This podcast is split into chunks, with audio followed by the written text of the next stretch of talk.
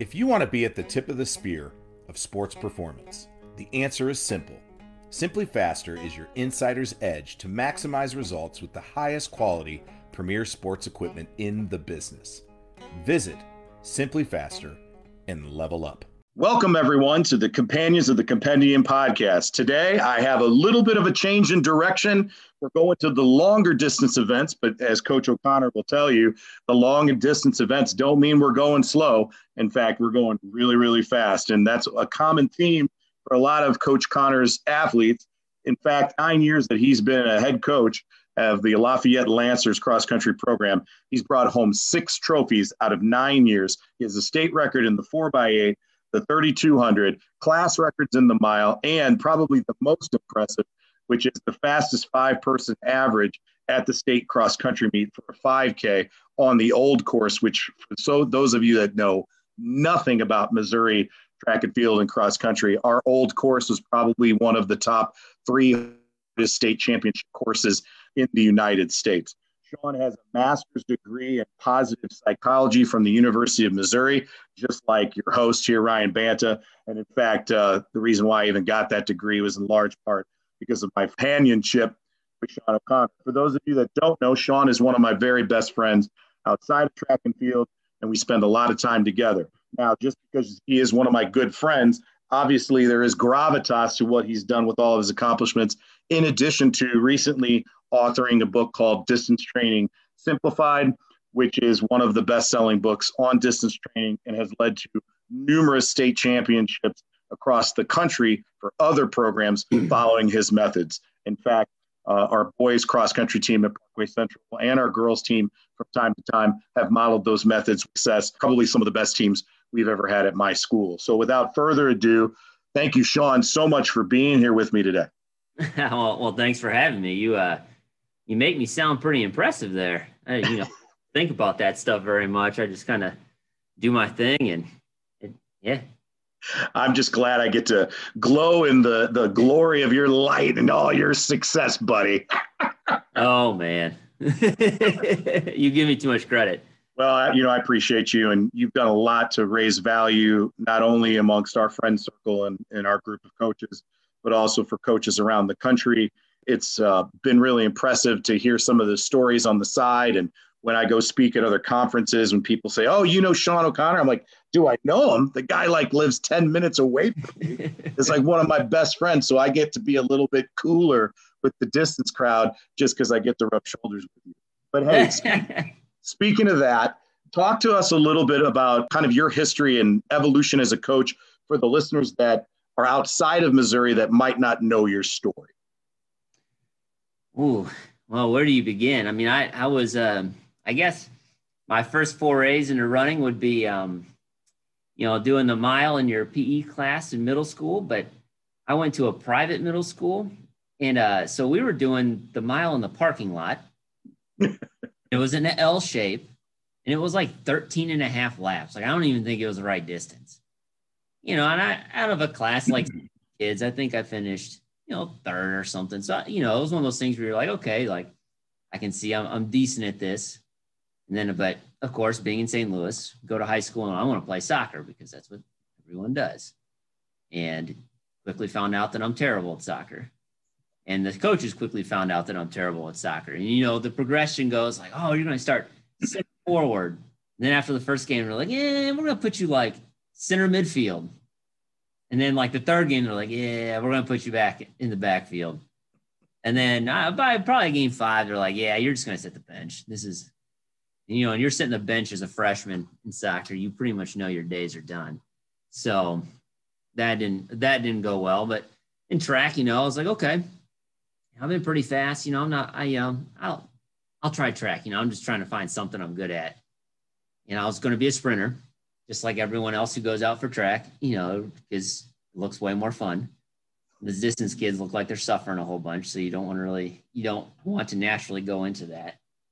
And I just on a free a fluke accident, just I was just sitting there. I didn't know anyone because I switched schools, and uh, a guy who now is like the best man at my wedding is like basically my brother. Comes up to me and he's like, "Hey, you look like you can run distance. You want to come hang out with us?" I was like, "Well, I know nobody." I have no friends here. So yes. Yes, I do. I am now going to be a distance runner because people will talk to me and I have friends and, you know, and it starts out like that. And, you know, I, I tell that story more just because it, it shapes a lot of my philosophy and training and all of this stuff because it shows you the importance that you have that's not training related and like the importance as a coach and like and the culture you you know you create and all these different things. And so that uh so I tell I like to I'll start with that story just because again like he ended up being the best man at my wedding. His parents are like like my kids call his parents grandma and grandpa like and just you know one you know one moment in one one decision it changed the trajectory of someone's life for the better. And it's and that's ultimately what coaching is. And so back to you know getting started wise and stuff you know i uh know, if you know the you know the missouri coaches like i ran for you know the carries you know and you know jim carries in the hall of fame and he, you know, he's awesome you know, coach coach Niehaus is our track coach and he was pretty new when i was when i started running track but you know, he was great. And then uh, the current girls and boys coach at Marquette, Coach Ebert, he was our he started my junior year of high school, and so you know I learned a lot of different things from them. And then you just kind of progress along. You know, from there, then I was like, okay, they got me wanting to coach. You know, they had a it was a great atmosphere, great people. I was like, I, this is what I want to do. Go to college, you know, come back, and then I started. I was student teaching at Lafayette and then Coach Ski, who I believe is also in the Hall of Fame, right? He is. And for the listeners, by the way, Jim Carrey is not the comedian slash actor Jim oh. Carrey. it's uh, a different gentleman, probably almost as successful in the world of high school coaching maybe the comedian was at comedy. But go ahead. Yeah. So, so Coach, you know, been teaching, and I saw they posted a job for a track coach. So I was like, well, I'd love to volunteer. And he was kind enough to kind of help me and brought me along and kind of started showing me what coaching is actually like. You know, because up to that point, I had never been a coach. I was just, you know, 22 year old, fresh out of college kid. And I also worked with Coach Brandon, who who then, you know, I coached alongside with when he was the girls coach and I became boys head coach. You know, he he was awesome. He was great at just interacting with people and listening and like making people feel like you know his interaction, how he interacted with people was was really informative, and got a job and you know at a different school, and was lucky enough to work for a guy named Coach Kern, who was who was awesome. He was really big on developing culture, and he was really big on like um, trying to teach kids like to make this a lifelong endeavor, not just a we're going to burn you out in high school, get everything out of you, and then you're done. You know, he he really approached things with the philosophy that we want you to continue this for the rest of your life and live a, ha- a healthy life and healthy lifestyle. And then I go from that to Coach Segrist, who I, who I coached when I first started. When I first started back at uh, Lafayette, and he was awesome. He's a crazy old guy. All the kids loved him. He would chase people on a bicycle. You know, he would tell the kids if they if they went too slow, he'd run them over. And he, some of my favorite stories to this day are from him, just saying crazy stuff because he was he was old school. He was near the end of his, you know, his teaching day, So he he lost that filter that most of us still had. But he was blunt and awesome. And it was it was cool to see like, okay, you can actually be like this and like, you know, have fun and, and create this cool environment, enjoyable environment, yet still get things done. And that was awesome. I said, I just I've been really lucky. I've like coached a lot of people. And then you know, I coached with you guys in summer track you and Levine and, and a Buck Bar and Burris, you said you you've had on the podcast before, and mm-hmm. and Walbrink, can't forget about him. At that point, you start to see like, man, these people are getting stuff done. Like, okay, up to this point, they had people I was working with that had had, had success, but hadn't taken it to that serious of a level. I guess I don't. Uh, again, I don't mean to. I don't want that to sound negative, but hopefully everyone understands what I'm trying to say. Is like, it's like, oh, like we're here, and then everyone else is like take going here. Like, okay, we can up our game a little bit. We can do more with this. We can we can get more out of these kids. And then I have to say, I hate traveling with you. You guys keep me up till 1.30 in the morning, screaming and yelling stupid stuff. I gotta go coach a jumper at eight o'clock and gotta be up at five jerks. You guys are horrible. Well, I think the cool thing about that group is one thing we had in common is we really love the sport. We really enjoy coaching. Even though there would be some some egos involved, I think we respected everyone's knowledge and reason for being there. You know, and with like all great things, it it's not you know we have kids and wives and things that kind of interfere with us being able to dive in as deep as we were in those couple of years. But hey, we brought home what was it, two club national titles in that time, tons of All Americans, some national records. So it was pretty cool. You know, now what's funny, and we'll get into it a little bit later, is that you were actually mostly coaching jumpers with us at the time versus uh, the distance orientated crew that you work with now. But before we go into that subject, I do want to talk to you a little bit about are there any mentors or people you kind of look to that maybe you didn't have direct connection with, but that you've kind of built some of your philosophy on some some of the great coaches from the past or modern coaches today? Oh, so we're going like big time. Yeah. Okay. So I would say an interesting thing is I, I've tried, I'm always experimenting with stuff. And so I, I've tried any sort of running system that you've probably heard of. I've probably tried it at some point. You know, we've gone the you know the um, Sebastian Peter Coe route with and Scott Christensen's take on that on his you know multi-pace training systems. I've done that and that, I had success with kids running like that. Renato Canova is probably the one I use the most right now. He's the originator of the funnel system or the funnel organizational system, if you will, and he's a you know famous coach. He's coached a lot of Olympians, world record holders, and everything from from the 3K, and he's primarily now he's marathon, but he's coached had really good success from 3K up.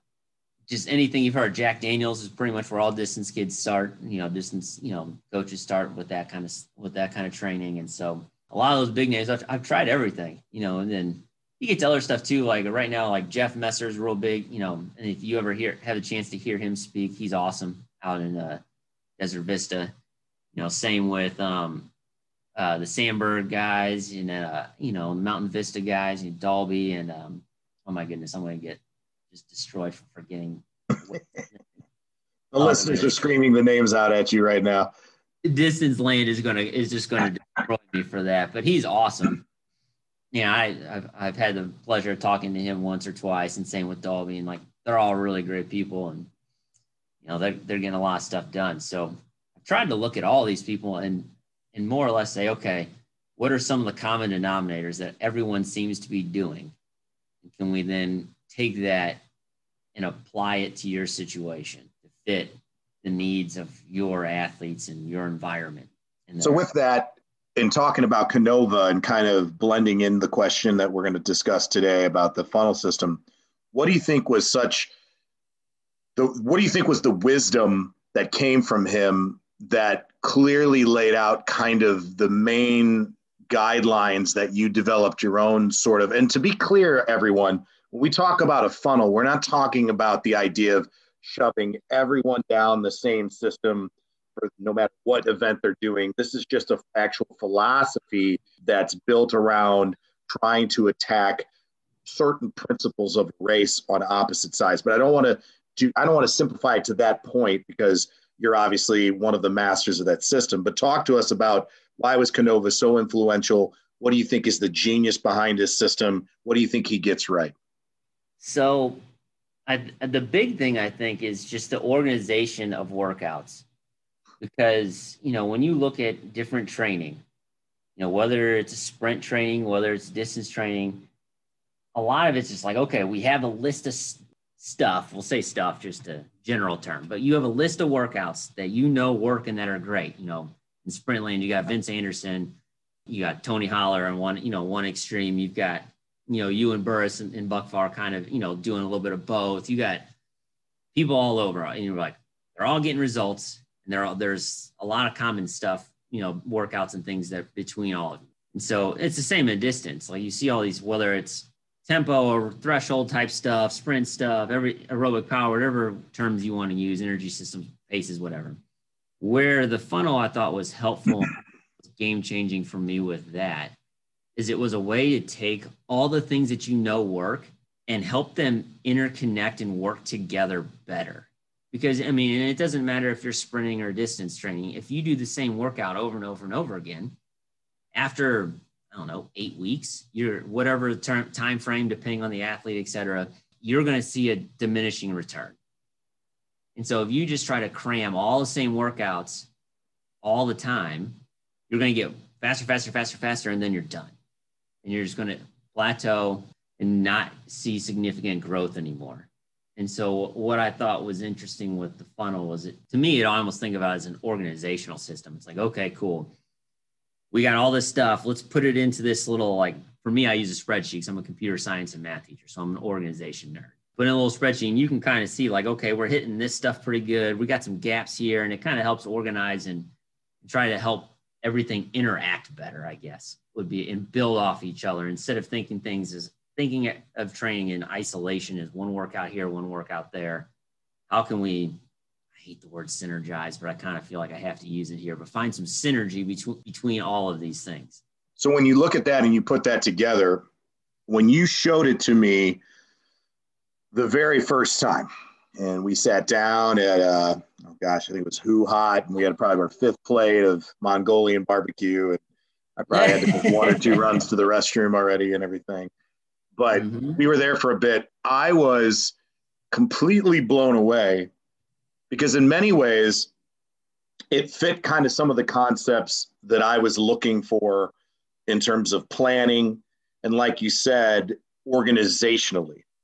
And it was mind blowing because it was this nice, steady progression to what I would consider ever increasing specific work towards whatever race event you were training for.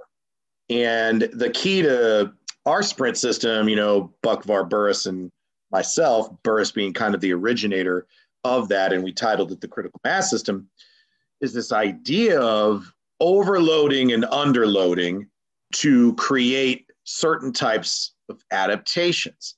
Now, the funnel plays off of that, but explain to everybody in detail how that looks at, let's say, 20 weeks out from the state championship, moving all the way in to the state championship. Explain how it evolves, how it creates this progress, and almost eliminates that plateau problem.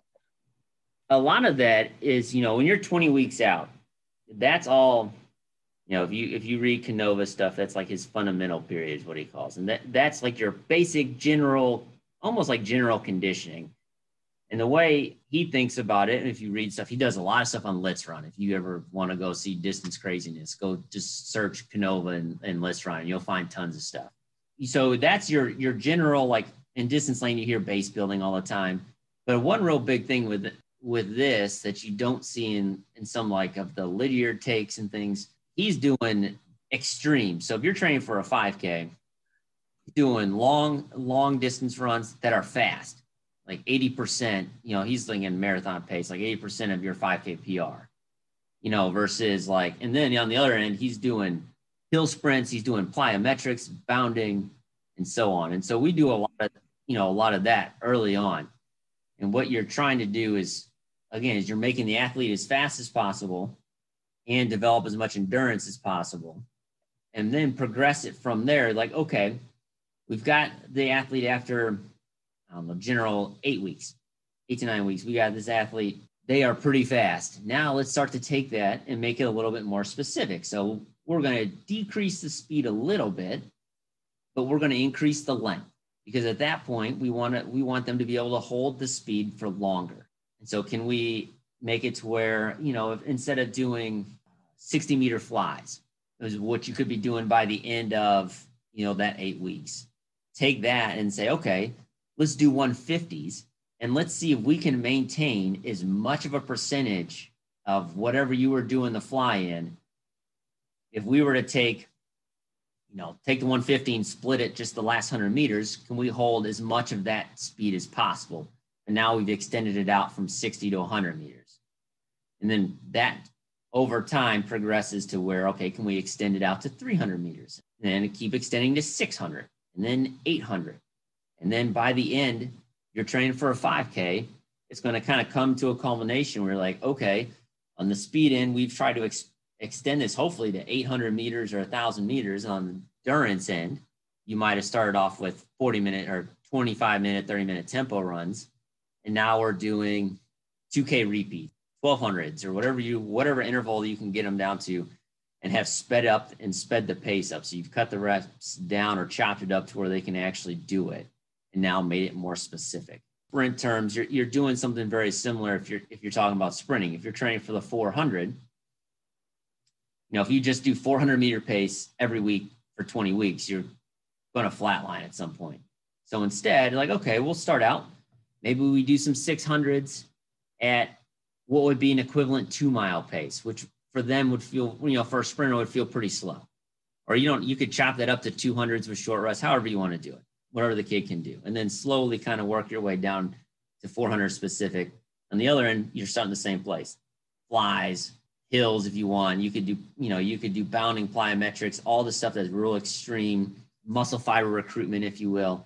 And then slowly, you know, transfer that to become more and more specific as the year goes on. I guess the that's the easiest way I think I can explain it. oh, I think that's I I believe that's excellent in terms of the explanation. And so for the listeners, what we're looking at is kind of two key performance indicator workouts a week. On one end, you've got like the least amount of load, but maybe the highest amount of intensity or speed that these athletes can produce. And then on the other end, you've got some of the more extensive, long, continuous, specific work. And so, where one side of this is getting shorter and more intense, the other one is maintaining its intensity but lengthening out its load. And then, when we're getting within three to whatever four weeks of the end of your season, those workouts start to look very similar in their construction. And so then you're hitting on those key things twice a week, plus maybe competition for a third time in that week, depending on what your competitive load looks like as well, which then brings you to kind of this fruition of really doing the things specifically that are targeting that particular distance very, very well. But what's funny is you're balancing that out with these two very opposite end things that are running simultaneously in the background behind your racing, which, as you said, kind of creates this delayed readiness, but yet a higher state of readiness at the end of the year. So instead of getting to that readiness within four or five weeks and then just being stuck, you're pulling and pushing that along for, I mean, even in some cases, 20 plus weeks out, which then allows that peak, in my opinion, and what I've seen from our performances and how much our athletes have improved towards the very, very, very end. Is that a fair assessment? Yeah, I, I think that's uh that's pretty fair. You know, I would, I would say one thing you made me think about there is uh, if you're um, the only downside is that it is kind of a delaying that peak. And so if you're running a like an in an NCAA system, it would need some tweaking because you know you got to hit a qualifier time at some point to get into you know or hit a qualifier or you know a pro again you would have to you know mess with hitting qualifying times and things like that. If that's a situation you're in then that makes the game a little bit more fun. Yes or the coaching more fun or more interesting. Absolutely. So let's jump off with that and let's talk about how do you handle track and field differently than cross country? And before you answer that one of the things that I think all distance coaches or coaches who coach track and field and cross country struggle with is they want to be superior in both. I have seen a lot of coaches do really well at one or the other, but there are a small handful, and I might be able to count them on both of my hands, which I have to do anyway when I add things up, that can do both really great. And obviously, you're not the head coach in track and field. And I don't think you want that job per se. But I would say you're one of those handful of individuals, Jesse Griffin on the other side of the state as well, who seems to be able to do both sports really well And I don't want to say why that is. I want to hear from you why do you think that is? And then how do you differentiate between those two sports?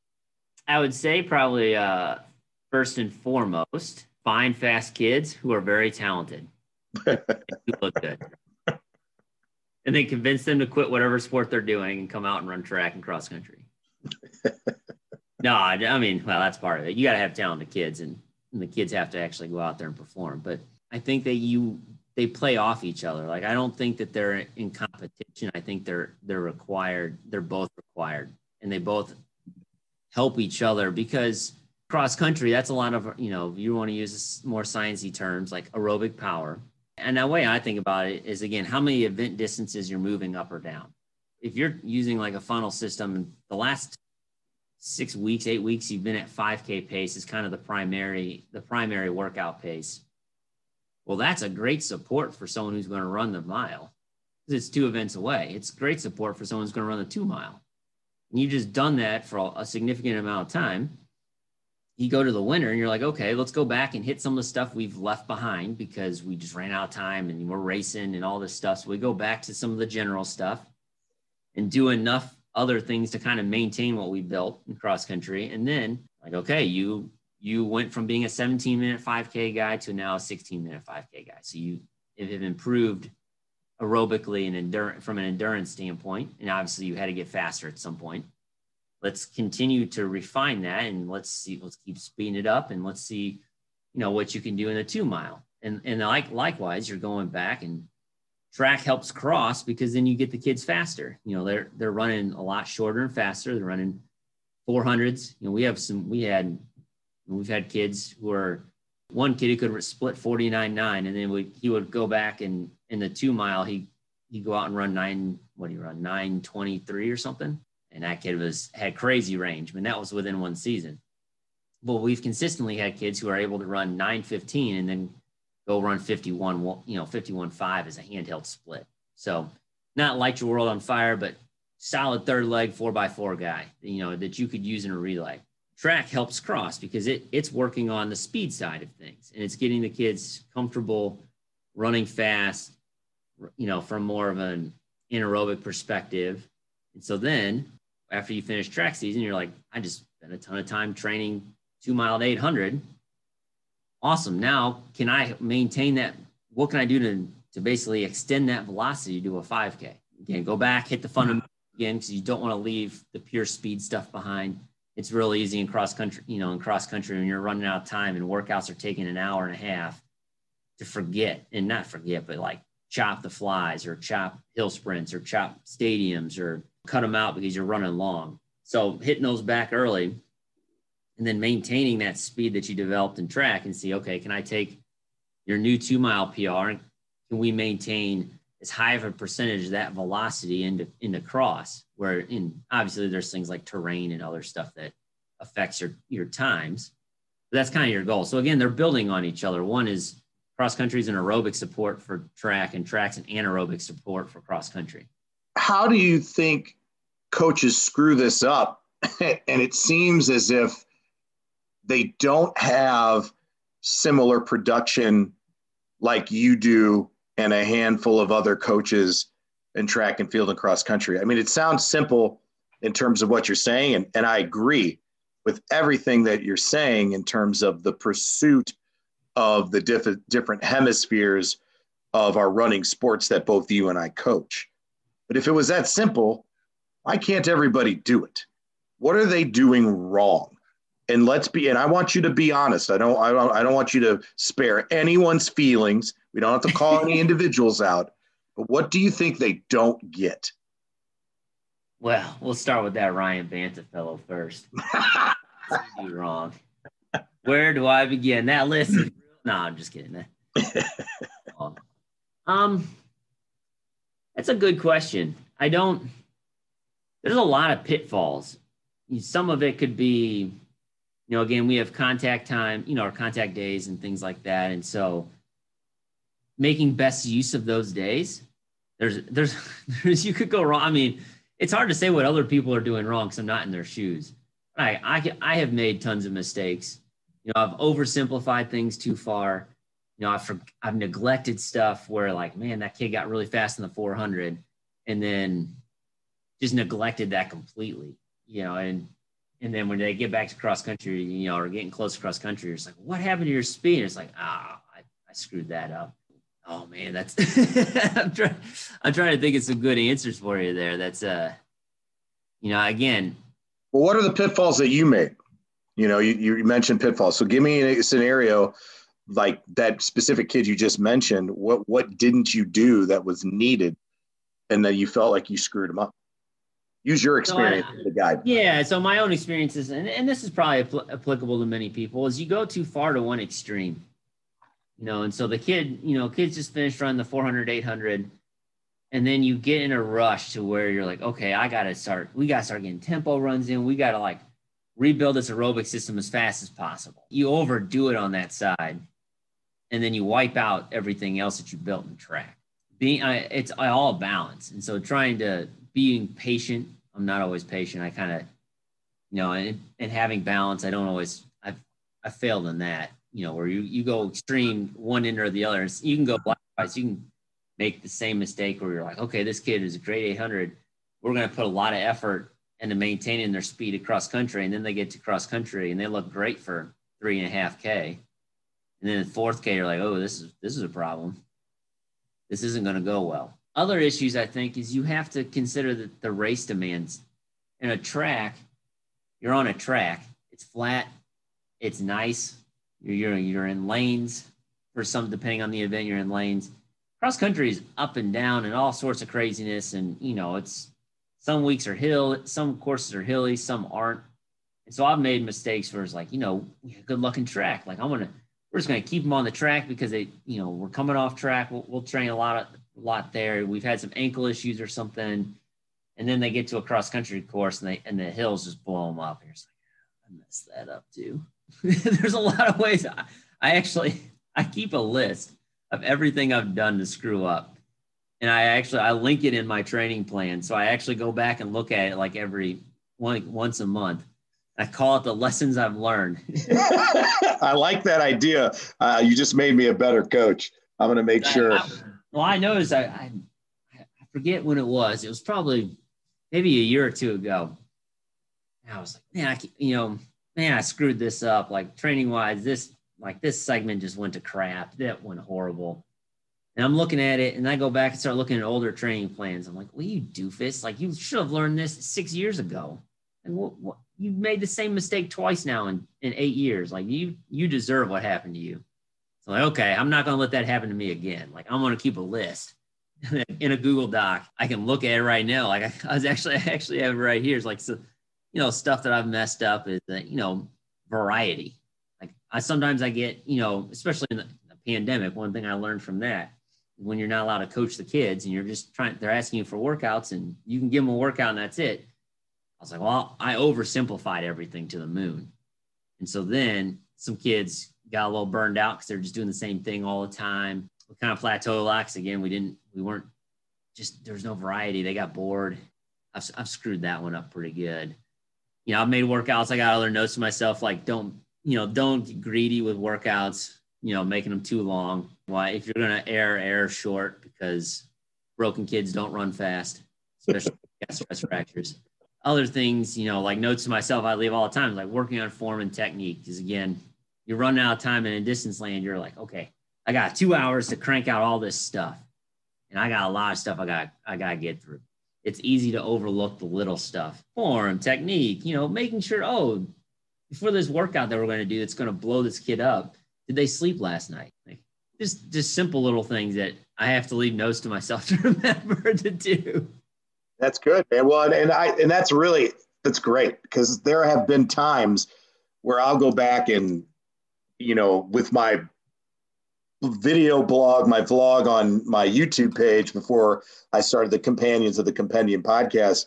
And I'm listening to some of my bonus content that I'm creating. And I'm like, oh, yeah, I wish I would have just listened to myself. Like, that's a great idea. Why did I freaking forget that?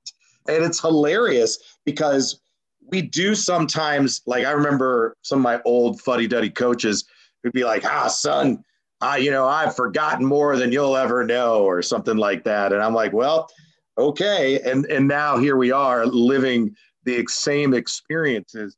But I think it's good to not only journal what the athletes are doing and the effects on the athletes, which I think coaches do a good job of keeping training logs and times, but also like, hey, like a reflection on, oh crap, why did we crash and burn here? What did I do wrong? Don't forget that you've made this mistake once already. Don't relearn the lessons you should have already been taught. Don't fight the fights you've already won. That's really important. And that's critical for the listeners to understand. And today, with just that one thing, amongst other things, that's going to make me a better coach because it's like, oh, yeah, I really do need to do that. One of the things I kind of felt that you had as a theme here is this idea of shock therapy. Earlier, you were talking about this importance of delaying the gratification, reaching a higher peak, promoting, you know, progress over time as opposed to early returns in a high school setting. As you said, we can do that.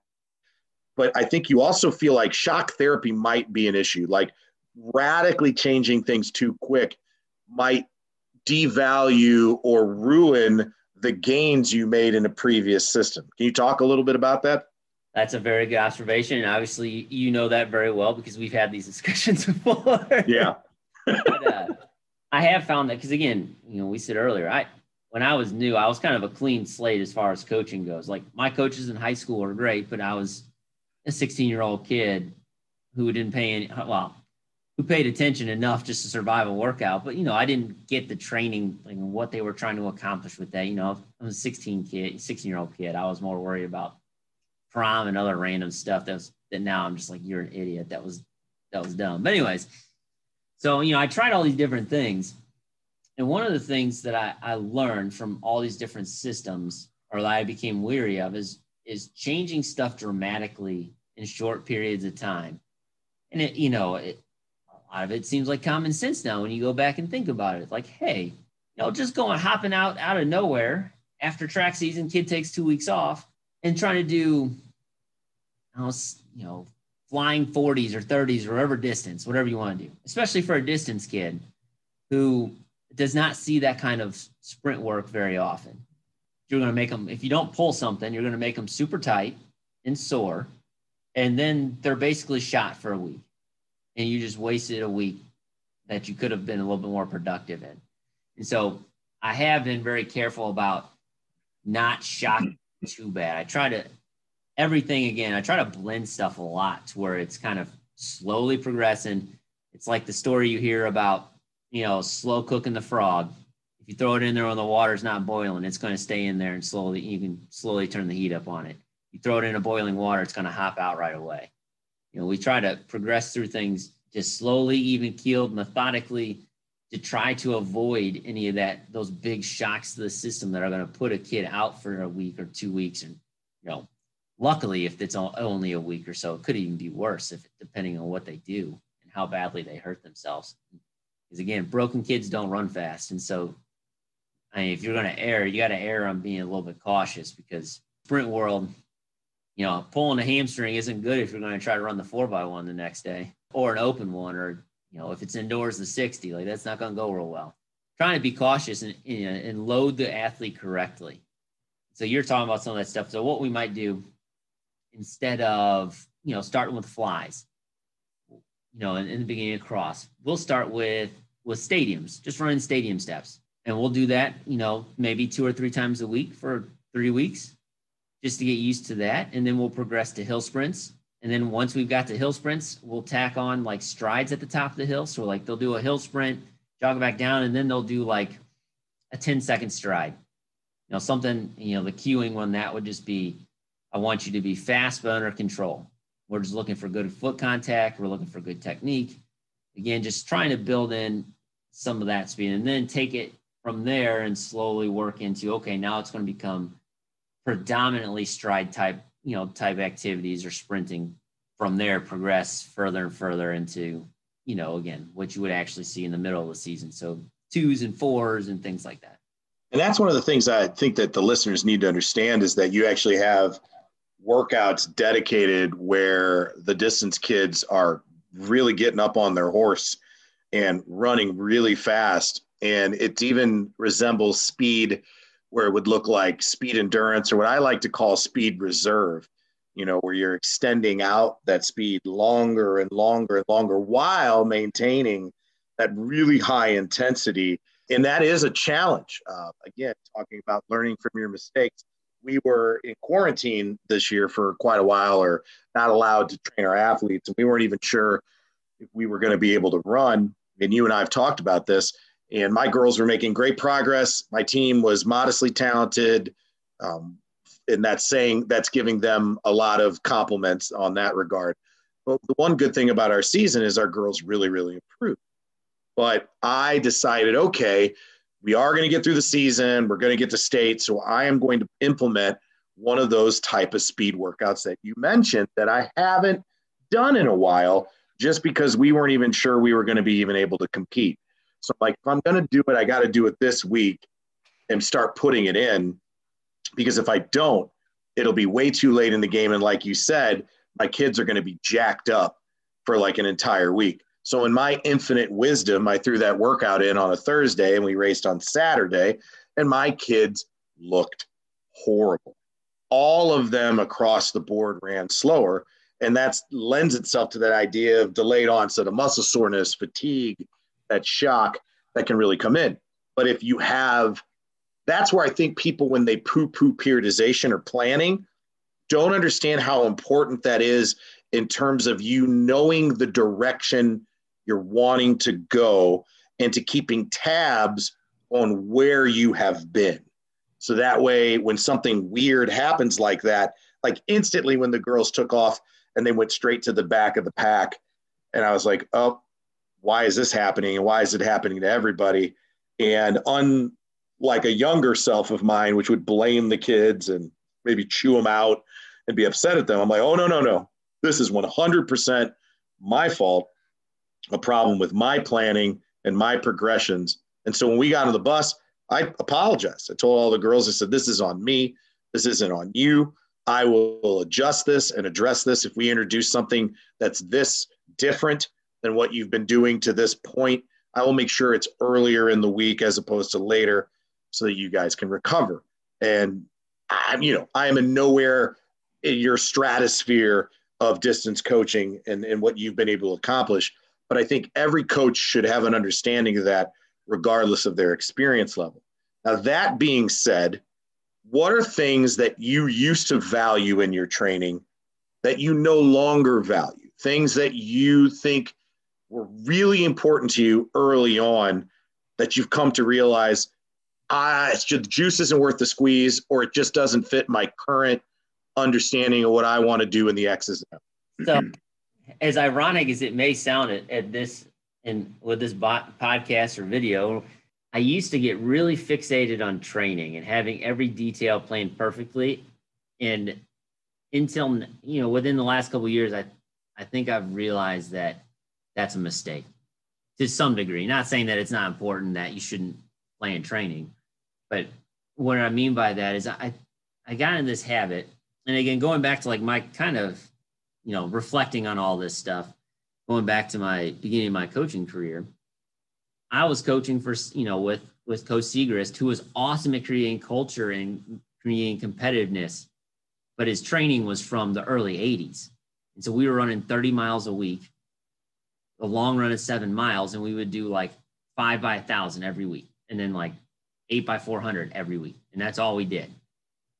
And the kids never got better because they were just doing the same thing over and over and over again. And it wasn't competitive. When I took over as head coach, I just went all in training. Like I'm going to change training completely. Like he had built this culture and had this environment that was already awesome. And the kids were great and they were competitive. And then, so I fixated on training. And then over time, I kind of got pigeonholed into that a little bit where I, I started to think that I would fix everything through training. And so actually your, uh, your discussion with, with the kids running, like what you were talking about just there a second ago, kind of reminded me of that, where there have been times where we'll go to a race and we'll, we'll run horrible.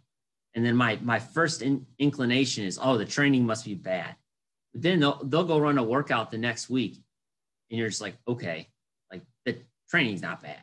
like something else is wrong here that I have done.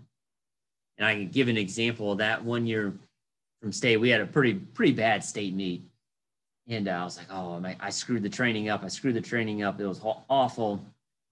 We come, you know, a couple weeks off, and then we come back, and we're like, okay, we'll do like an easy progression or a tempo run or something. And like my top kids averaged almost the same pace for six miles on a hilly bike trail than they did for, at the state meet, which is a which is like this nice grass nowhere near as hilly, and it's half the half the length. And I was like, okay, we did not develop something here, and it's not training. It's you know, it's mental, it's physical, or it's not physical. It's it's all mental, team culture, like values. We did. We're not doing something right, and so that that's one real big thing. Actually, again, is is that I've I've and there's a mistake I've made is I've over focused and put everything on training and kind of neglected everything else. And so now I'm going back and like trying to fix that. So was that the driver for you to then obviously go get your master's degree in positive coaching? And with that, that obviously seems like that's gotten your attention. Is it more the positive coaching aspect, or is it searching out what other great coaches do to build culture? And for you, what was the aha moment when you finally figured out that maybe I do have this culture thing running in the right direction? So I actually, when that state meet happened, I was already I was in the positive cult, you know, that positive coaching program. It definitely helped. Like I, used it a lot, and um, but it was more like a stepping stone. I started reading other books from other coaches and other people, and got a lot more into um, things like mindfulness and meditation, and and you know, and how the impacts of that on athletic performance. Because what I started kind of what I started to deduce was that it wasn't a physical problem, it was a mental problem. And we were, and what I was doing was not teaching them how to how to cope with the stresses, anxiety, and things like that that come with racing. Instead, I was basically like, I guess my old philosophy was, oh, you guys did these crazy workouts, you're fit, like that should just give you confidence and you'll be fine. But it didn't work. Like they could come back and they would race like crud on the weekend and then come back on Tuesday or Monday and run these amazing workouts. And you're just like, okay, there's something mental that we're not accomplishing. You know, again, I mean, if you want to talk about culture, like Coach Wright by us from Festus, he's awesome with culture and leadership and, and team building stuff, and, and those are important. I got a lot of ideas from him. We read a lot of books and talk about that, and so there's a lot of really good books on the, on those types of things and team values and and other stuff. And I, I said, just kind of over time, started to realize, man, I messed this thing up. Like the kids, I was thinking about competition different than they were. Like when I would go into a competition, I'm like, oh, I want to go destroy everybody, blah, blah, blah. They didn't have that mindset. And so when I would, we would talk about stuff, like I wasn't connecting with them. And there was this big gap going back and like, okay, how can we reframe competition? How can we, you know, improve mindfulness to where we're not psyching ourselves out because of anxiety and other things. Like can we use meditation every day and practice that in practice to help prevent some of these issues to where we're getting them fully focused and present in practice and before they race so that they're not in the middle of a workout worrying about if they got an A or a B on a pre-calc test. And I, you know, and you can go into all kinds of reasonings why you think this is important, like you know, kids these days and their cell phones and you know, and some of that's definitely true you know but at the same time you know if that's that stuff's true we got to teach them how to deal with it. That's kind of been talking about de-emphasized and i guess you know concurrently re-emphasized is less me focusing on the training and now going back and explaining the training better trying to add some more variety to it. And then on top of that the soft skill stuff the psychology type things that we're missing for a while because going on a slight tangent one thing i noticed for us first started coaching we were getting a lot of kids who had played soccer their whole life or wrestled their whole life or had been an athlete before. And now a lot of the kids within the last four or five years have no athletic experience at all. And so they've not developed any of these mental skills, you know, from childhood because they never played sports. The only thing they've ever done is go on their, you know, PlayStation or their Xbox or their computer. It's not quite the same. Teaching them how to, you know, all these coping strategies and how to frame things more positively to where they can get the best out of themselves yeah, that's that's kind of been my big tangent here within the last like year or two, probably. So we talk about mindfulness, and some of the listeners probably understand what that looks like in concept.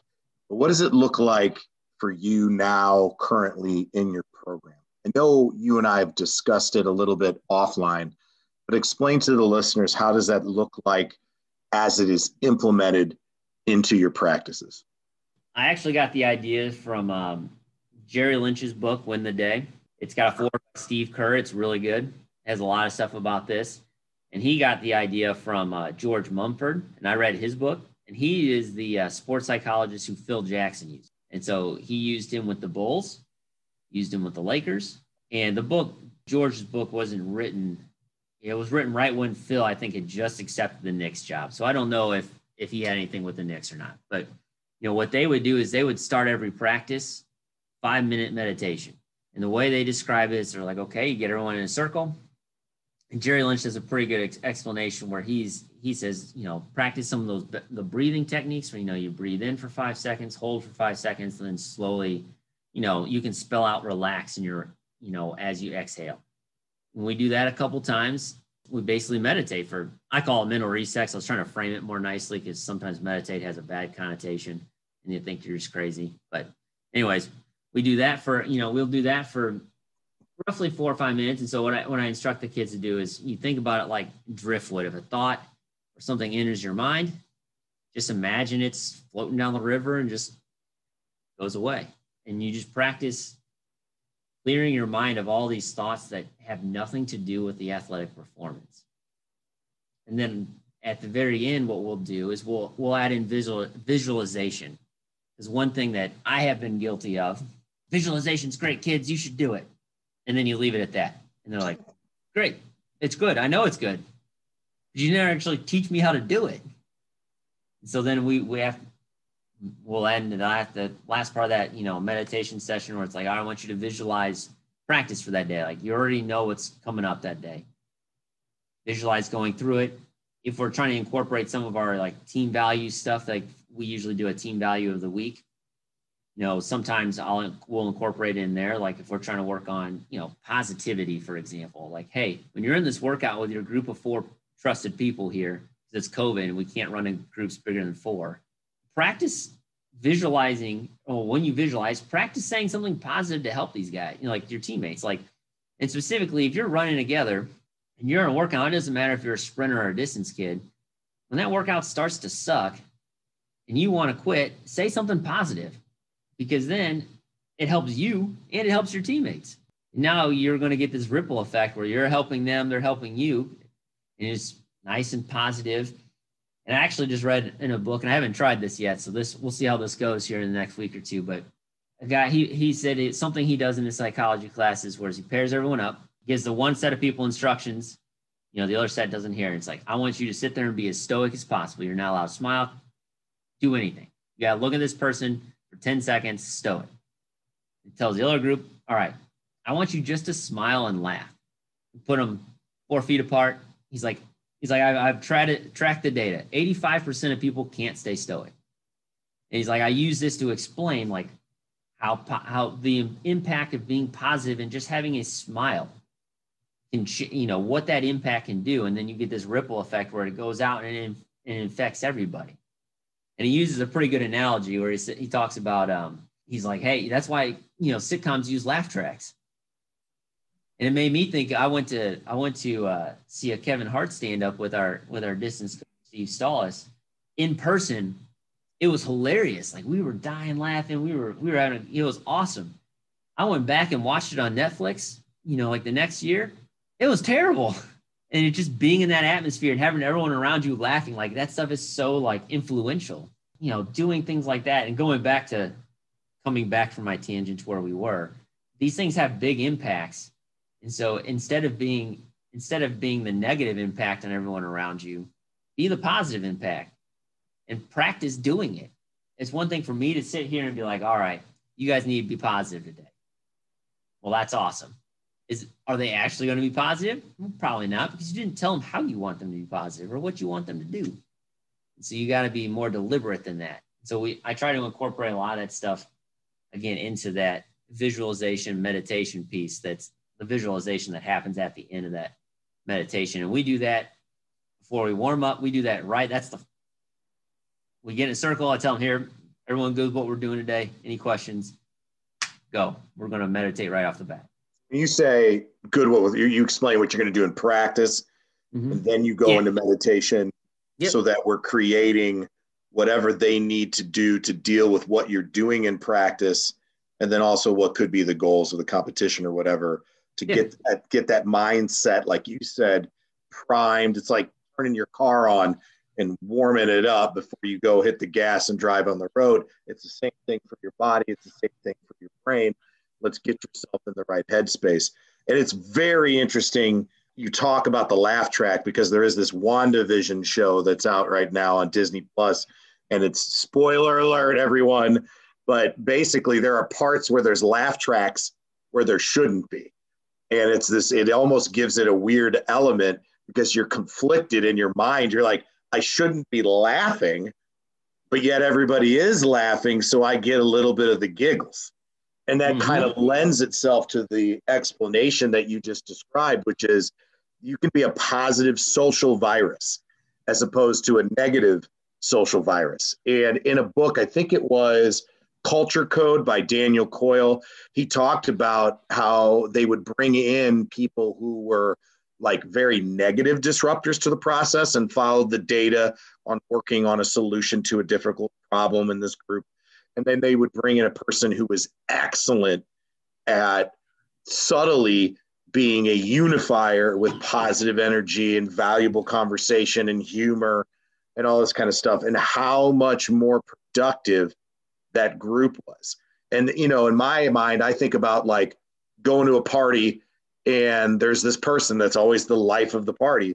And if they're not there there's just like everybody's trying to do the role that that one person might do but wouldn't it be great if you had multiple people multiple times in different scenarios being the one bringing the group up and being very intentional with your instruction where you're like hey just practice saying something nice today throughout practice.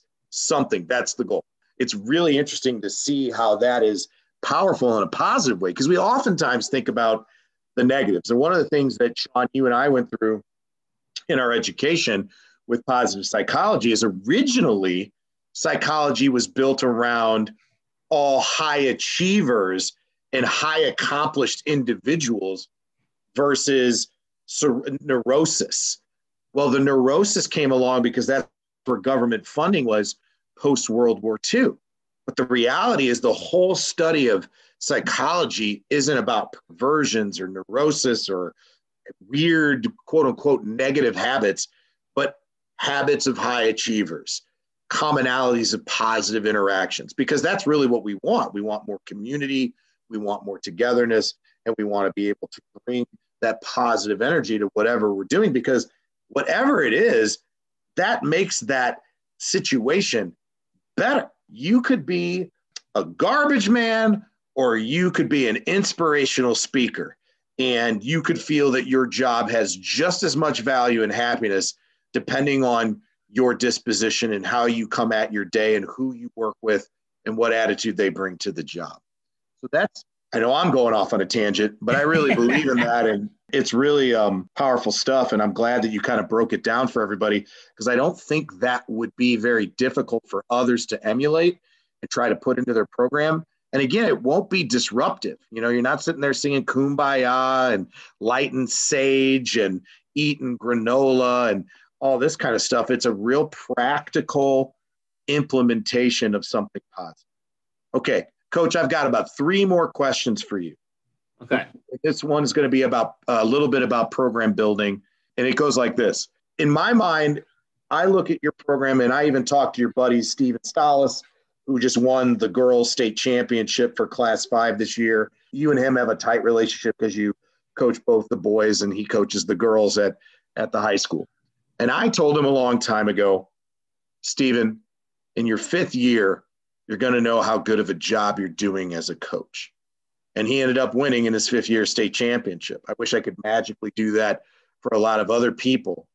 But he obviously had you as a partner to kind of help him lead the way. And of course, he did a lot of great things.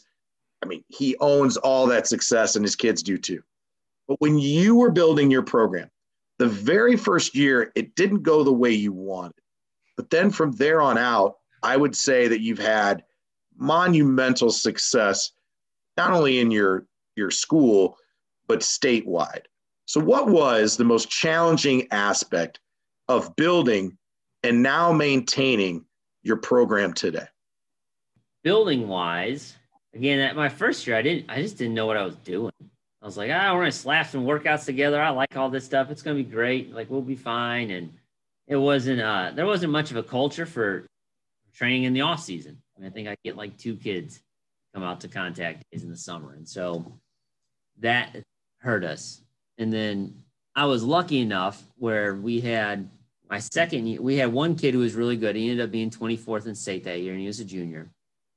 And then he got his buddy to come out, and his his buddy was basically was a soccer, good soccer player, but like kept getting concussions and was like, I can't do this anymore. And they were together. They were a really good leadership pair. And they're like, all right, we're going to basically drag our teammates kicking and screaming. We're going to do the things we need to be doing, and then going from there. And so that that obviously helped. That kind of gave me a leg up. I was trying to figure out what I was doing. Um, the biggest things I would say for building and maintaining is just being there.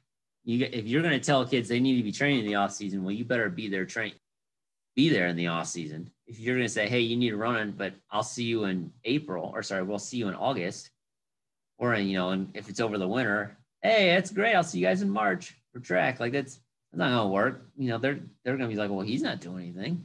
What am I doing? So you got you got to live the talk, walk the walk, talk the talk, all that kind of stuff, and then then for me, I guess one thing that you got to be authentic. And I think my first couple years, I was almost like, I almost feel like I was like a tyrant. I was just like running and screaming and I was angry and like kids would screw up and I would just yell and, and just be pissed off all the time. And that's not normally who I am, but I felt like I had to gotta be on top of them. I got to be like this dictator. Like that's how I was raised, you know, children would be seen and not heard and, and all this crap. And like, I tried that and it backfired horribly. And I was like, okay, I just gotta be myself. Like I gotta be authentic and I gotta be here. And it will it will come.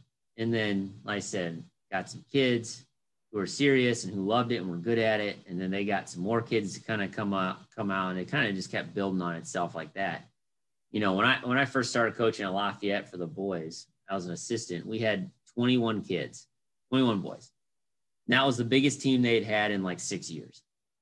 You know, the team had never been over 20 boys. And that was at a time when our school had like 2,100 kids. And now our school has 1,700 kids. And we're consistently getting out about 50 to 60 boys every year. You know, again, they, kids want to be a part of something. So you, you got to make them feel they're accepted. And the way, and the way you do that is you got to be there, you got to show up and you got to, you know, you got to be authentic. You can't be some fake person or phony with them. They're going to see right through it. Speaking of your athletes, what would your athletes if they had an opportunity without you being around, what do you think they would say about you? Hopefully, nothing too terrible. I don't know. I mean, I'm not them. I mean, I don't. Again, I, I feel like I'm pretty easy to talk to, so they they pretty much tell me everything, anyways. I mean, I I guess the big thing that I I would hope for, and it, I wouldn't hope for it for now. I think it would be long term. Is that when their time being an athlete is done, they go back and be like, he was a great example of being of honest and working hard. We may not have agreed on everything, and in life, you're not going to agree with everyone every day. It's not going to happen. Hopefully, they think I said honest and working hard, and you know, and I trying to do what's best for them, not trying to advance my own, you know, my own self or anything like that. I think that's a fair assessment. I think your friends would say that, or your colleagues in the sport, your peers would probably say the exact same thing about you too. I think that's accurate. So, last question, buddy. All right. If you could tell your younger self one thing when you stepped into your first day of coaching, what would you tell your younger self and what wisdom do you think it would impart? So I'm going to blow up this question a little bit on you. And I mean that honestly. I would say nothing to myself. If you want to go from a joking perspective, you've seen the butterfly effect. I am who I am because of the things I've lived. And I wouldn't want to risk changing that. I've learned everything that I've learned and the mistakes, you know, because of the mistakes I've made, because of stuff I've screwed up. And of course, it'd be nice. There have been times where it's like, man, I want to try to give this kid a chance. And then two years later, their parent is calling me, cursing me on the phone, saying I'm a horrible human being. Sure, it'd be easy to say, like, okay, I would want to tell my younger self, like, hey, you better watch out for so and so. Their parents are going to be pissed in two years when you, uh, when someone beats them off for a varsity spot and you take them off. But you learn something from that. You know, you learn how to deal with people. You learn about being uh, open and honest. And in that situation, you know, I could have probably laid out the lines a little bit better for that kid. And so now, if there's an opportunity where there's like three kids vying for two spots, I'll pull three kids aside and be like, and I'll tell them like, I love you all like you're my little brother. We're going to go with whoever I think is going to help the team win best.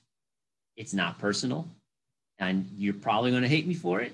Uh, but I hope you you can look back on this in in two years and three years and see that I'm I'm just trying to do the best I can, and I'm going to make mistakes, and that's okay. So again, going back to your original question, I would tell myself nothing because I'd be afraid of what I would change without knowing. One thing you and you'll know this from the positive psychology stuff, you know, focusing on the things that you can control. I can't go back and tell myself to what to avoid, not to avoid. What I can control is, is if something negative happens, do I let it get me down or do I learn something from it? in these cases, I wouldn't want to change any of the negative stuff because I've learned things from them. I've kept my whole list of stuff that I've screwed up and the mistakes that I've made.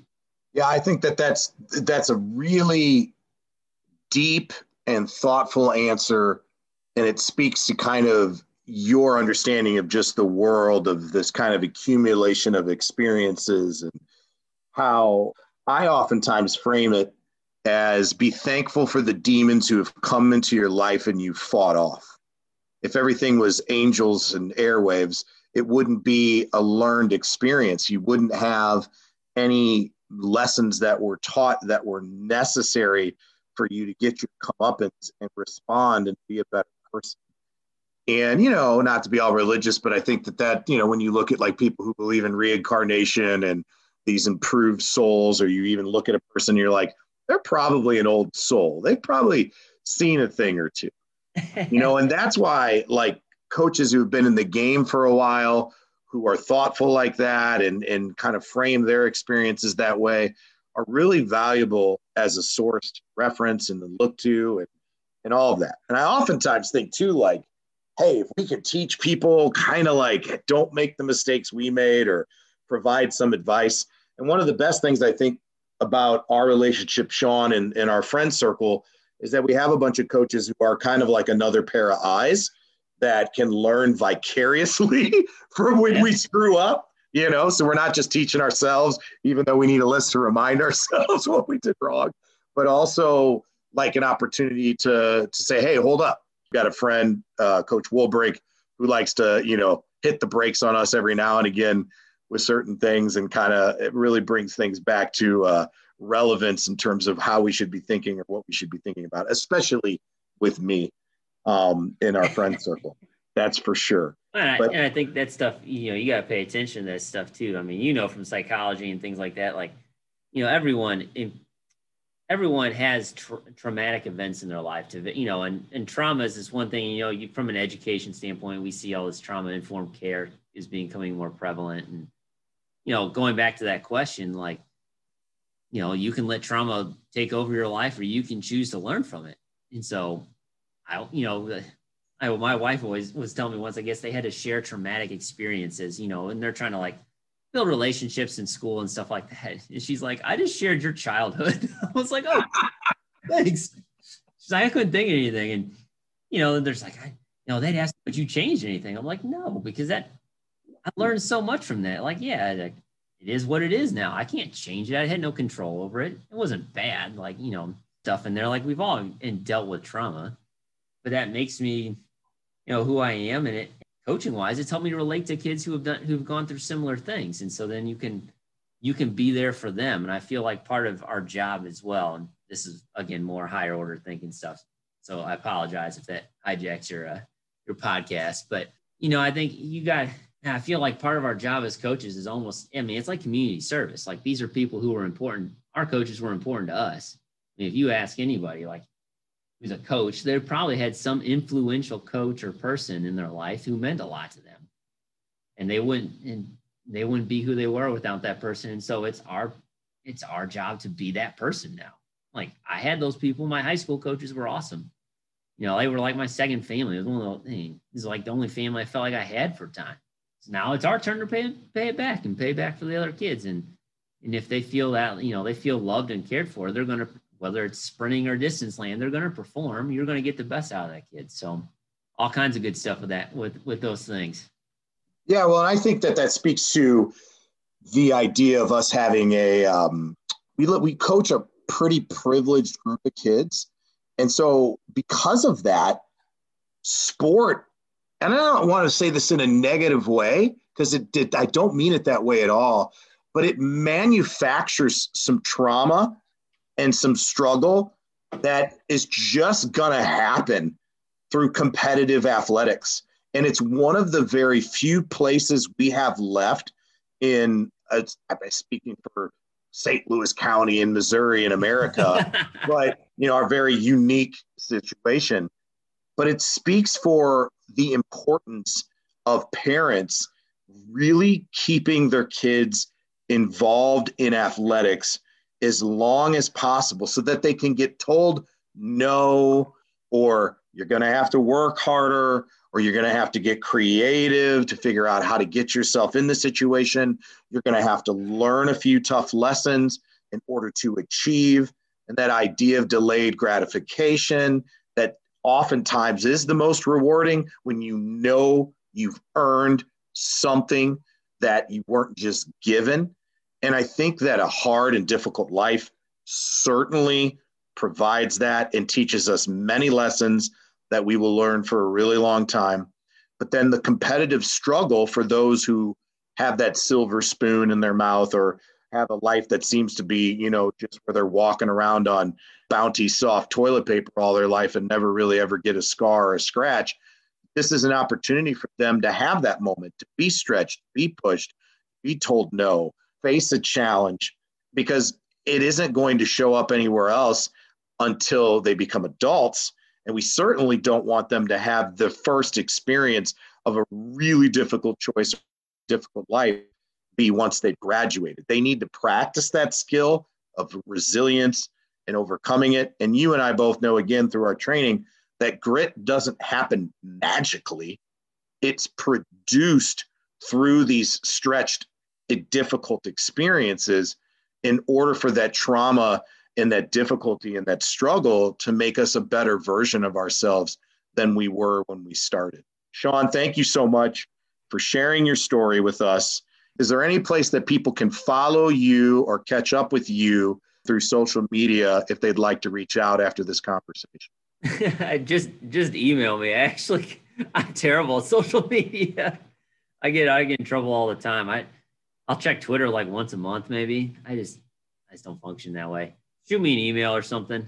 I'm guessing you could put my email in the show notes or something. Just just email me. It's I'll actually check that. awesome. And also everyone needs to check out his book, Distance Training Simplified. It's amazing. It's a great blueprint to getting you in the universe of distance land and figuring out how to organize your training in a useful, thoughtful, and strategically wise progressions. Please make sure you subscribe to this, share this with your friends. The more an audience we get, the more opportunities we have to scale out the wonderful and positive messages that we have here with people like Sean O'Connor and the other coaches and sports performance professionals that we have on. And remember, guys, to be safe, be smart, make good decisions. We love you. Peace out.